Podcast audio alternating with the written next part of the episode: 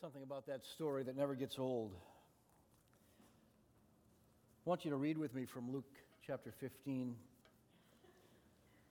The story that many of us know as the uh, story of the prodigal son, or often we should think of it as the, the parable of two sons. Jesus continued There was a man who had two sons. The younger one said to his father, Father, give me my share of the estate. So he divided his property between them. Not long after that, the younger son got together all he had, set off for a distant country, and there squandered his wealth in wild living. After he had spent everything, there was a severe famine in that whole country, and he began to be in need. So he hired himself out to a citizen of that country who sent him to his fields to feed pigs. He longed to fill his stomach with the pods that the pigs were eating, but no one gave him anything. When he came to his senses, he said, How many of my father's hired servants have food to spare, and here I am starving to death? I will set out and go back to my father and say to him, Father, I have sinned against heaven and against you. I am no longer worthy to be called your son. Make me like one of your hired servants. So he got up and went to his father. But while he was still a long way off, his father saw him and was filled with compassion for him. He ran to his son, threw his arms around him, and kissed him. The son said to him, Father, I have sinned against heaven and against you. I am no longer worthy to be called your son. But the father said to his servants, Quick, bring the best robe and put it on him put a ring on his finger and sandals on his feet. Bring the fattened calf and kill it. Let's have a feast and celebrate. For this son of mine was dead and is alive again. He was lost and is found. So they began to celebrate. Meanwhile, the older son was in the field. When he came near the house, he heard music and dancing. So he called one of his servants and asked him what was going on. Your brother has come, he replied, and your father has killed the fattened calf because he has him back safe and sound. The older brother became angry and refused to go in. So his father went out and pleaded with him, but he answered his father, Look, all these years I've been slaving for you and never disobeyed your orders, yet you never gave me even a young goat so I could celebrate with my friends. But when this son of yours, who has squandered your property with prostitutes, comes home, you kill the fattened calf for him. My son, the father said, You are always with me, and everything I have is yours. But we had to celebrate and be glad because this brother of yours was dead and is alive again. He was lost and is found.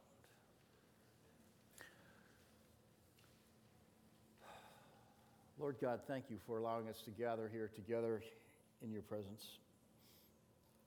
One of the things that we love to do when we get together here is to lose ourselves in Scripture, to read your word, and to, and to hear what has been written, what has been read through the centuries, and what we can learn from. But that's not really why we're here. Another thing that we love to do is to, to sing to you and to rehearse songs that uh, tell us about great truths. And some of those songs uh, warm our souls and remind us of, of times when you have broken through in our lives. And that's not the central reason why we come here. We come here to meet you. So, my prayer today, very simply, is that we would meet you and find you as we dive into your word, as we worship you, as we gather together as a community. But that we wouldn't walk away from here having failed to do the central thing that draws us to meet with you, the God of the universe.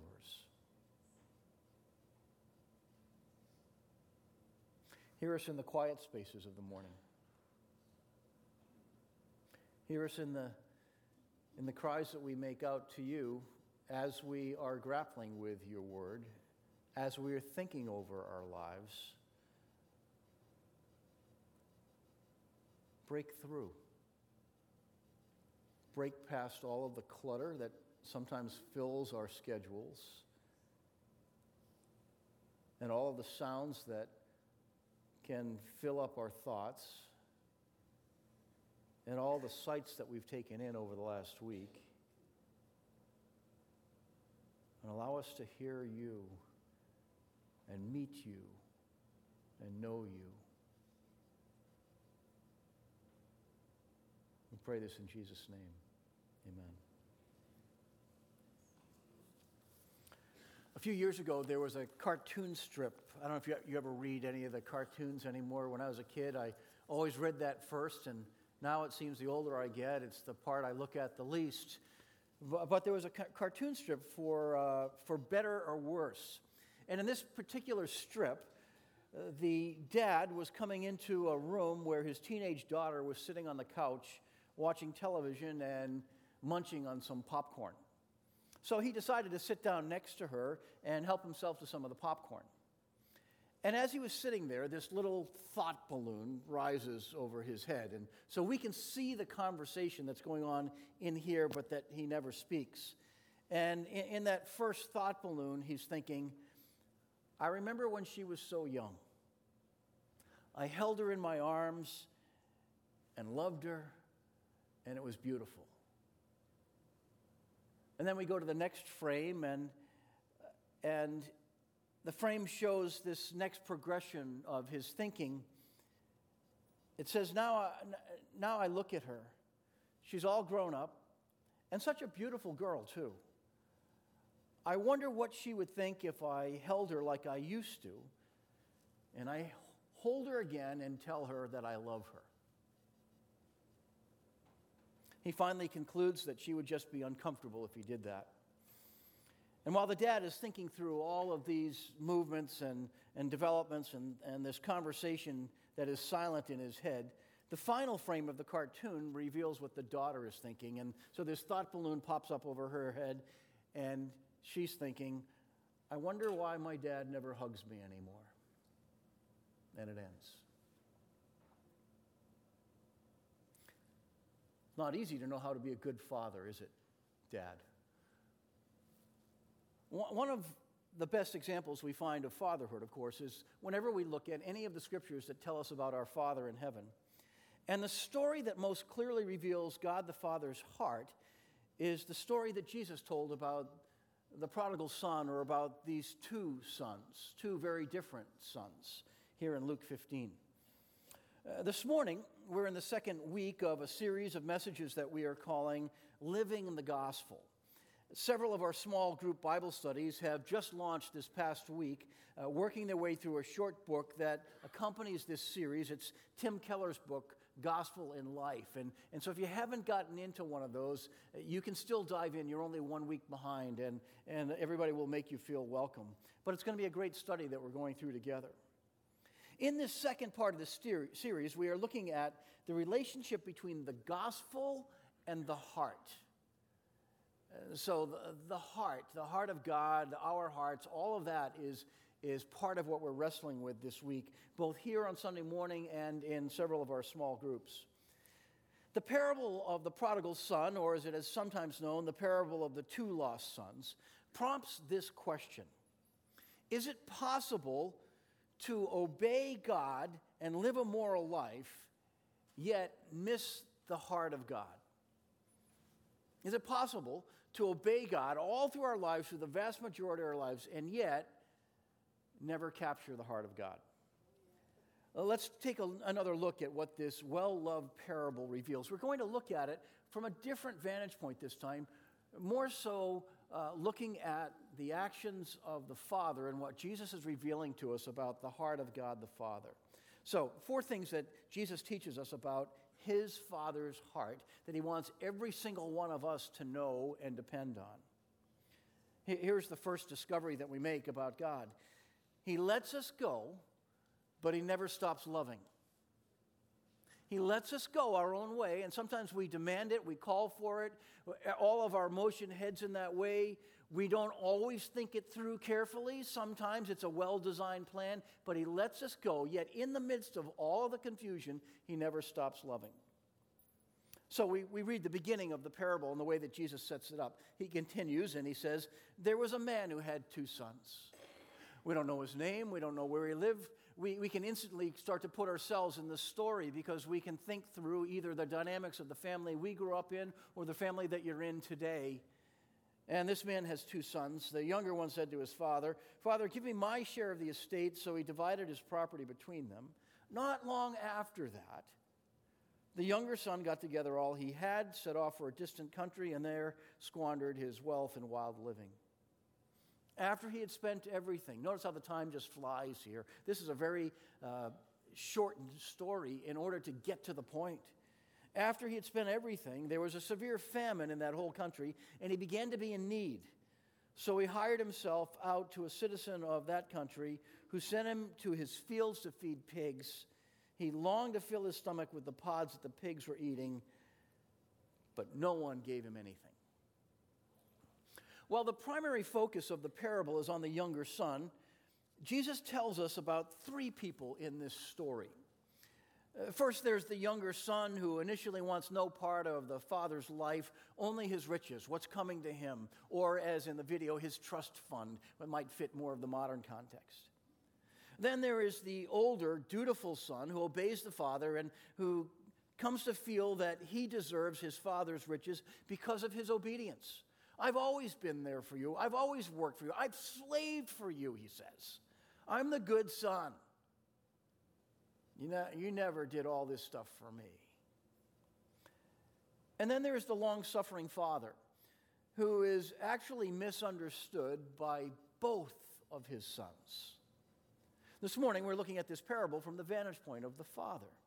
Notice his response when the younger son pulls up stakes and leaves home.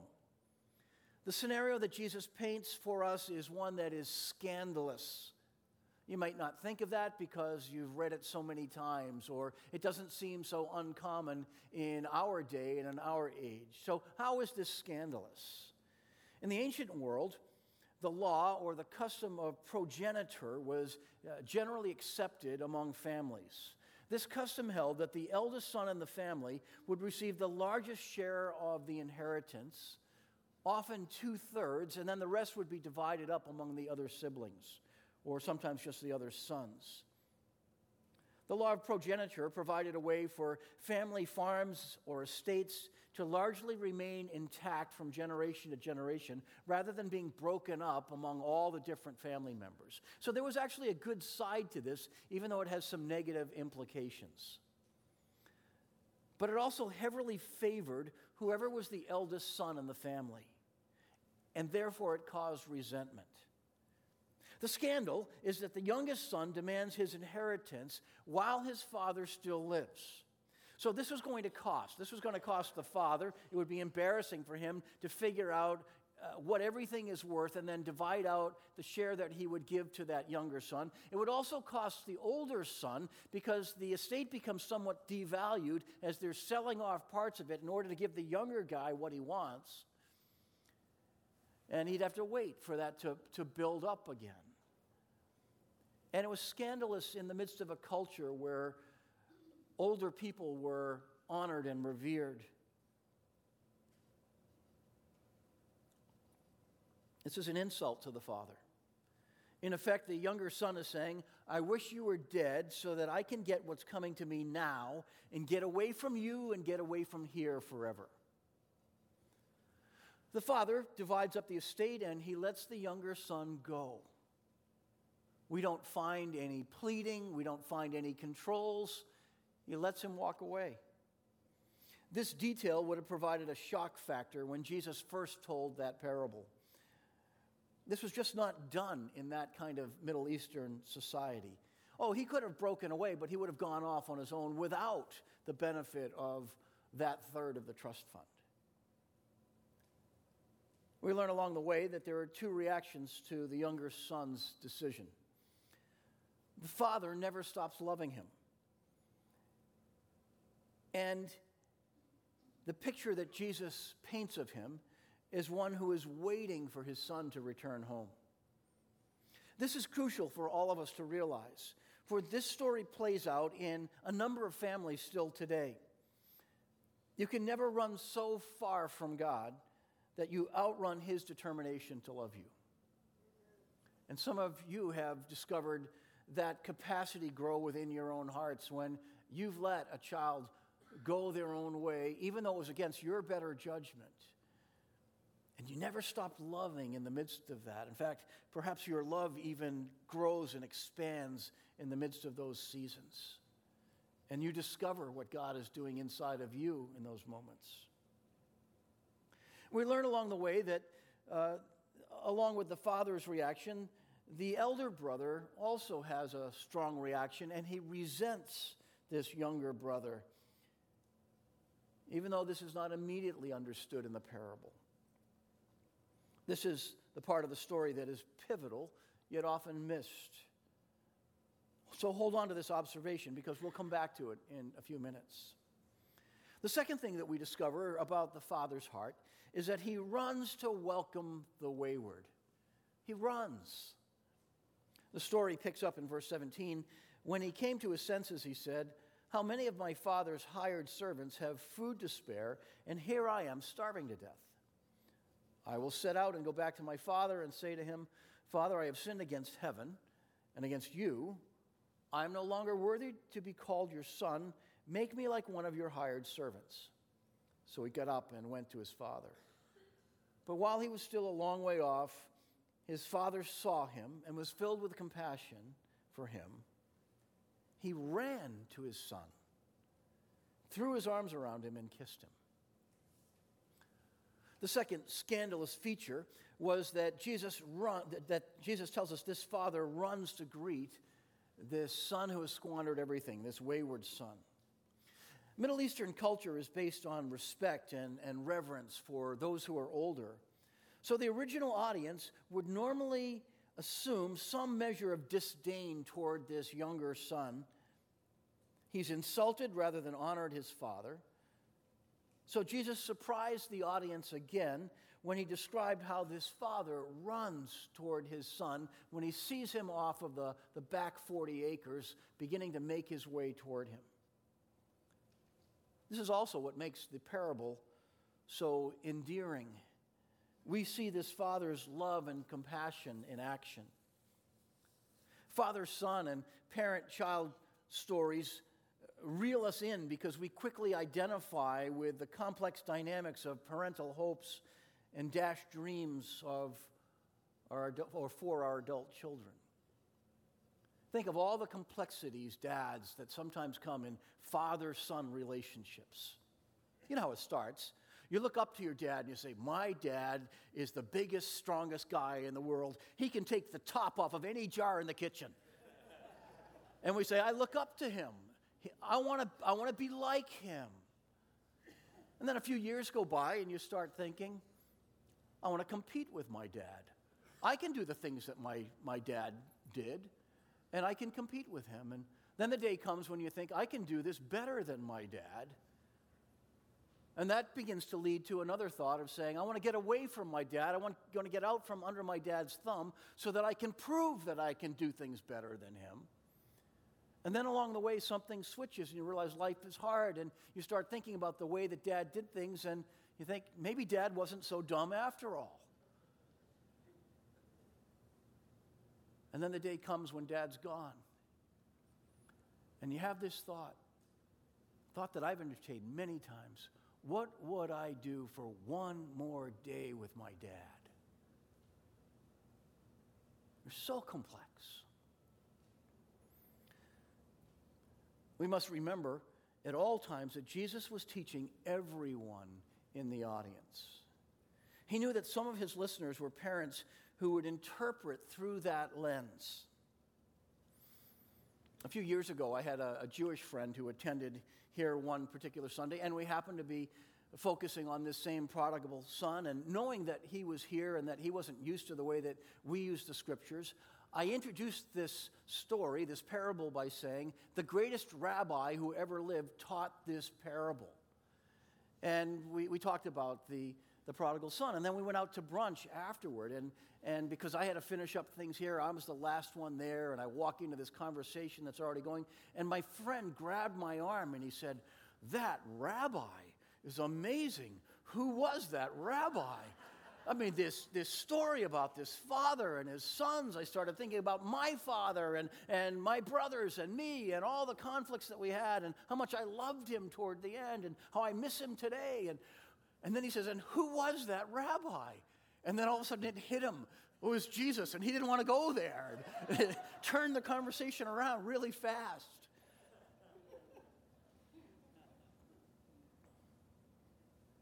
Jesus also knew that some people in that audience were full of shame because they had run from God in their own way. They had run off to a life of excess or thought that they would find their true destiny somewhere in the fast lane or they would do things better than the way they'd been taught. If you identify with the younger brother in the story, you need to realize that you cannot outrun God's love for you. It is one of the reasons why Jesus told this story and why it is so loved. He wants you to come home. You cannot undo the past, but you can begin again with Him. And this particular church is filled with many younger brothers and sisters who have come home at some point to God's love and to God's grace. So here's the big idea that we're, we're moving into. We're not fully there yet, but I can let you in on this now. One of the things we're going to study this week has to do with the difference between the way Tim Keller defines irreligion, which is doing it your own way, and religion, which is trying to do it a moralistic way and by performing for God. And the conclusion that we end up reaching is that irreligion doesn't satisfy, and religion, at least when it's a moralistic thing, doesn't justify but the way of the Father changes everything. Here's the third discovery in that process He knows how to counteract shame. So think of this what we're learning about the, the heart of God. He lets us go, but He never stops loving us. He runs to welcome the wayward, and He knows how to counteract shame. This is a huge part of the story. So we pick it up again in verse 20. But while this younger brother was still a long way off, his father saw him and was filled with compassion for him. He ran to his son, threw his arms around him, and kissed him. The son said to him, Father, I have sinned against heaven and against you. I am no longer worthy to be called your son. But the father said to his servants, Quick, bring the best robe, not just any robe, bring the best robe and put it on him. Put a ring on his finger and sandals on his feet. Bring the fattened calf and kill it. Let's have a feast and celebrate. For this son of mine was dead and is alive again. He was lost and is found. So they began to celebrate. I don't know about you, but I can't put enough emotion into those words when I read them. These are words where every sentence ought to end with an exclamation point because this father is already celebrating as he's giving the instructions to his servants. He's excited, he is filled with joy. The day that he's been waiting for has finally arrived. The wayward son has been rehearsing his speech the whole way home. He acknowledges his sin. He identifies it as being both against God or heaven and against his father. He says that he's no longer worthy to be called his father's son. In effect, he's saying that he feels like a loser. And he realizes that he's blown a fortune. And he's blown all the trust and hopes that his father had in him. But his hunger and his loneliness have begun to work in such a way that it changes his perspective. Even being a servant on his father's estate would be better than the way that he's living. It would be better than this. If I could just go home and be the lowest among the servants, they're treated so much better than the way I'm treated here. This is the language of shame. Some parts of the world are dominated by shame based cultures. Honor comes to those who do what is right, and over the course of a lifetime, they experience it. But to encounter shame is the opposite of honor. So this young man looks upon himself with shame and knows that he has brought this shame upon himself. And in doing so, he has also brought this shame upon his father and upon his entire household. He imagines the gossipers around the neighborhood or the village who would say, Oh, that's the family where that young fool went off, and, and they could fill in the blanks. Not only does this younger son feel this sense of shame, he wonders if his father is covered by that same sense of shame too. Many parents experience this emotion when a child runs off into their fast lane, and, and they wonder how they will explain this to their friends or to their coworkers, where your plans didn't work out, and your family isn't the trophy family that you once thought it was. They just stop talking about that child for a while because it's too hard to explain to everybody. It hurts too much to explain, again, to those who won't understand or who will only react with judgment. And so they just stop. They talk about everybody else's kids, but not their own. And now Jesus inserts another twist in the story. This father knows how to counteract all of these feelings of shame. And notice what he does. First, he runs to his son when he sees him off in the distance. There's, there's no doubt about what his reaction will be. He is telegraphing from as far away as he possibly can. And everybody in the whole enterprise, the whole estate, can see what's going on. And then he hugs him, he throws his arms around him. This isn't just a, a little side hug, hey, dad, how are you? This is a massive bear hug, and he kisses his son. Now, okay, we understand that was very appropriate in that culture, but I can imagine a dad today welcoming home a child who's wandered away for a long time, wondering if that child would ever come home, and the kisses and the hugs that would flow. And then he immediately calls his servants not just to bring a robe, but to bring the best robe for him and to put a ring on his finger. Uh, that might be lost in the midst of our culture, but the ring would signify that this was a son who acted with the authority of that father. The, the ring was often a signet ring and would have a little symbol in it, and it can be put in the wax for a seal that would say, You're acting with the authority of the Father, who is a man of great wealth and of great authority in that culture. And he calls for sandals for his feet. He won't go about dressed like one of the servants, barefoot. And then he tells them to bring the fattened calf, and he throws a feast, and everything's in motion. He's so excited. Jesus' point here is obvious. This is how God the Father reacts when spiritually wayward children come home to Him and to His way. He hears their repentant words and skillfully removes their shame. He dresses them with honor and leads to celebration. He doesn't want to, to bring up all the past and throw it in his face and chase him away again. He's so thrilled that he's home. And Jesus is telling us that everyone who understands the Father's heart is caught up in this emotion and celebration and joy. And then we discover the fourth thing that Jesus wants us to see about the heart of God. He rescues religious people from false confidence. He rescues religious people. Look at the way the story ends. The older brother became angry and refused to go in. Now, he heard the music, he heard the sound of dancing, he heard the laughter, and he went to some of the other servants and said, What's going on back at the ranch? I heard this ruckus. Nobody told me there was a party. Uh, no, nobody called me. What, what happened here? And the servant's all excited and says, Well, it all happened so fast. Your brother's home, and, and we're all excited because your brother's home. And he goes off. And he refused to go in. He became angry and refused to go in. So the father went out and pleaded with him.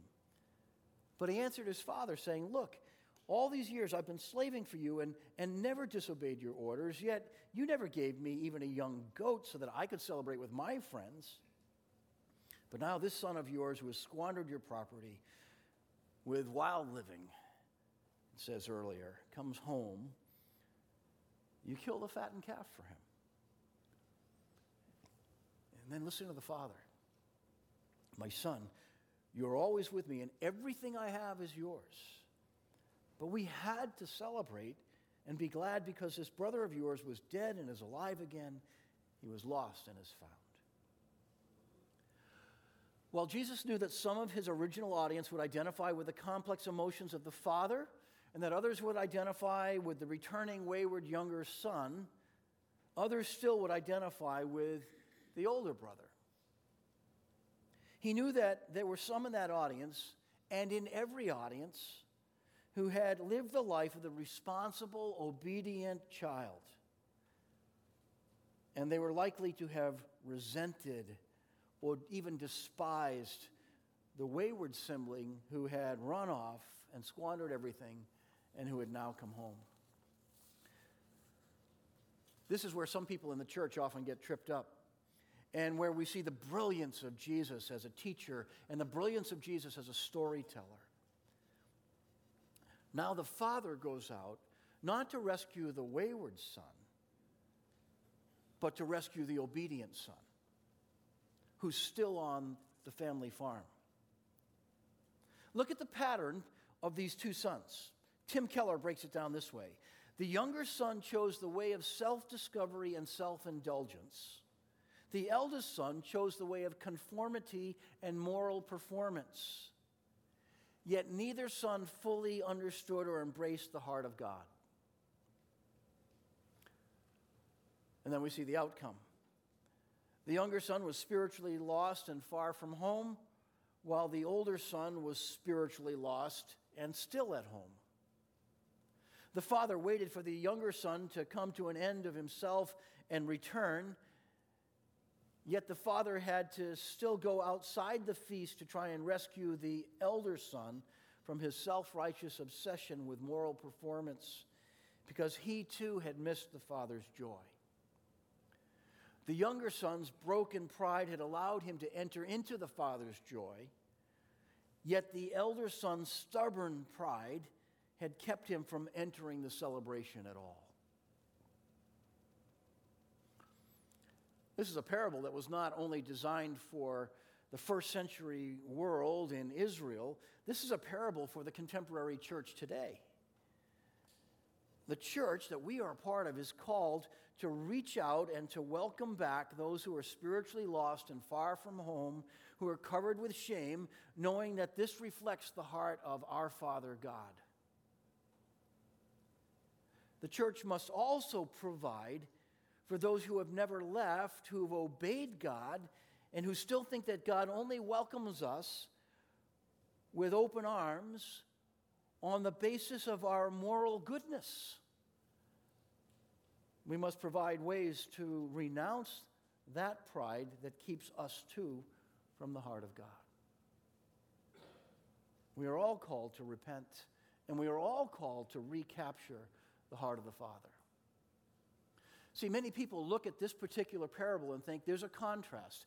We see the way of the wayward son and think that's what we're supposed to avoid. And this being a moralistic story, there's the way of the good son, the obedient son who stays home. That's the way we're supposed to copy. But that's not what Jesus does here. He doesn't say, reject this plan and go toward that plan. He says they're both wrong. They both missed what the Father wanted for completely different reasons. One thinking that he could carve out his own path away from all of the guidelines, all the expectations, all of the morality that the Father held. The other thinks that the Father will only love him if he is the most moral, and it's because of his goodness and his obedience that the Father loves him. And the truth is, the Father loves them both and runs to rescue them both in completely different ways. And what the Father wants us to understand is we need to capture his heart, God's heart, not the heart of either of these brothers. So Keller says if only we had an older brother who got this and who showed us the right pathway. And then he says we have to look at the fourth person in the story. And the fourth person is the story is the teller of the story Jesus, who shows us that way. Jesus, whose heart is large enough to welcome back the wayward and also to call back the prideful older brother who thinks that God loves him and he's better than his other brother because of his moralistic approach to life. It's not that God is against having good morals, it's that moralism doesn't save us, grace does. Because moralism, even by itself, leads us into pride and arrogance. You see, the, the dance that we play as a church, this is, this is who we are. This, this is that razor's edge that we walk every day, wanting people to live lives that uh, follow after God's plan and yet not get caught in the pride that can come from that. And we want to create a place where those who've wandered off and have said, I'm going to do it my own way until they are humbled, can come back and they're not looked at with shame or despised, but they are welcomed back to the same place because it's the same pride that drives both brothers away from the Father. So I'd like to sit and think for a moment. Where are you in the story? Where do you fit? What's God calling you to do? Is there an attitude that should change? I'm going to close in in a prayer in just a minute. And what I'd like to do is just create an opportunity. Sometimes we don't do confession here real well. We, we, we leave it to you know, privacy between us and God. But sometimes, for a breakthrough to happen, there needs to be a moment of that. And so, what I'd like to do is, as I'm praying, if there's anybody who would like to stand and be included in that prayer because you realize there's something going on inside of you that God was working on, whether it's the pride of running away and needing to come back, or whether it's the pride of thinking we're better than others, just stand so that God knows that you are confessing that to Him and that He can break that in you and that we as a church will be healthier. Does that make sense? Let's pray. God, thank you for the opportunity for us to not just rehearse Scripture and not just to tell stories, but to find you. Because my prayer a half an hour ago was that we would come in here and meet you. So, Lord, in the quietness of this place, whether they're seated or whether they're standing, there are some people who want you to know that we need you to take away our shame. And we confess to you that there are, there are seasons in our lives, and maybe even right up to this day, where we've been running from you, saying, I'm smarter than my Father God. I can test out my own way against His. But they're coming back right in this moment. Coming back because we need your truth. Forgive us. Give us a new start. Make us whole. And there are some of us in this room who realize I'm the older sibling. I've tried to do things right. And today I saw myself in here, in this parable. Break, break my heart.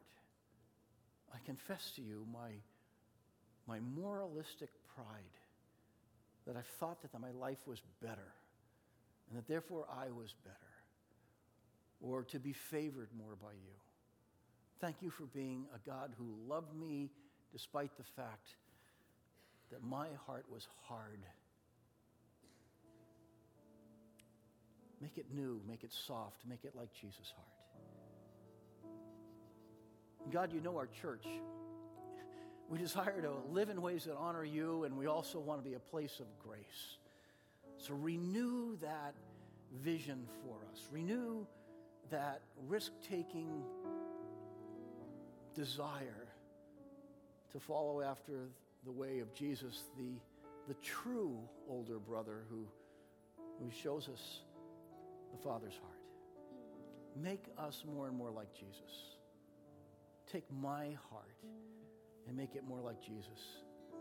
I confess my pride, and I ask that you would replace that. Replace that with grace love, truth, compassion, and desire to welcome and to restore. Make this church a place of grace in Jesus' mighty name. Amen.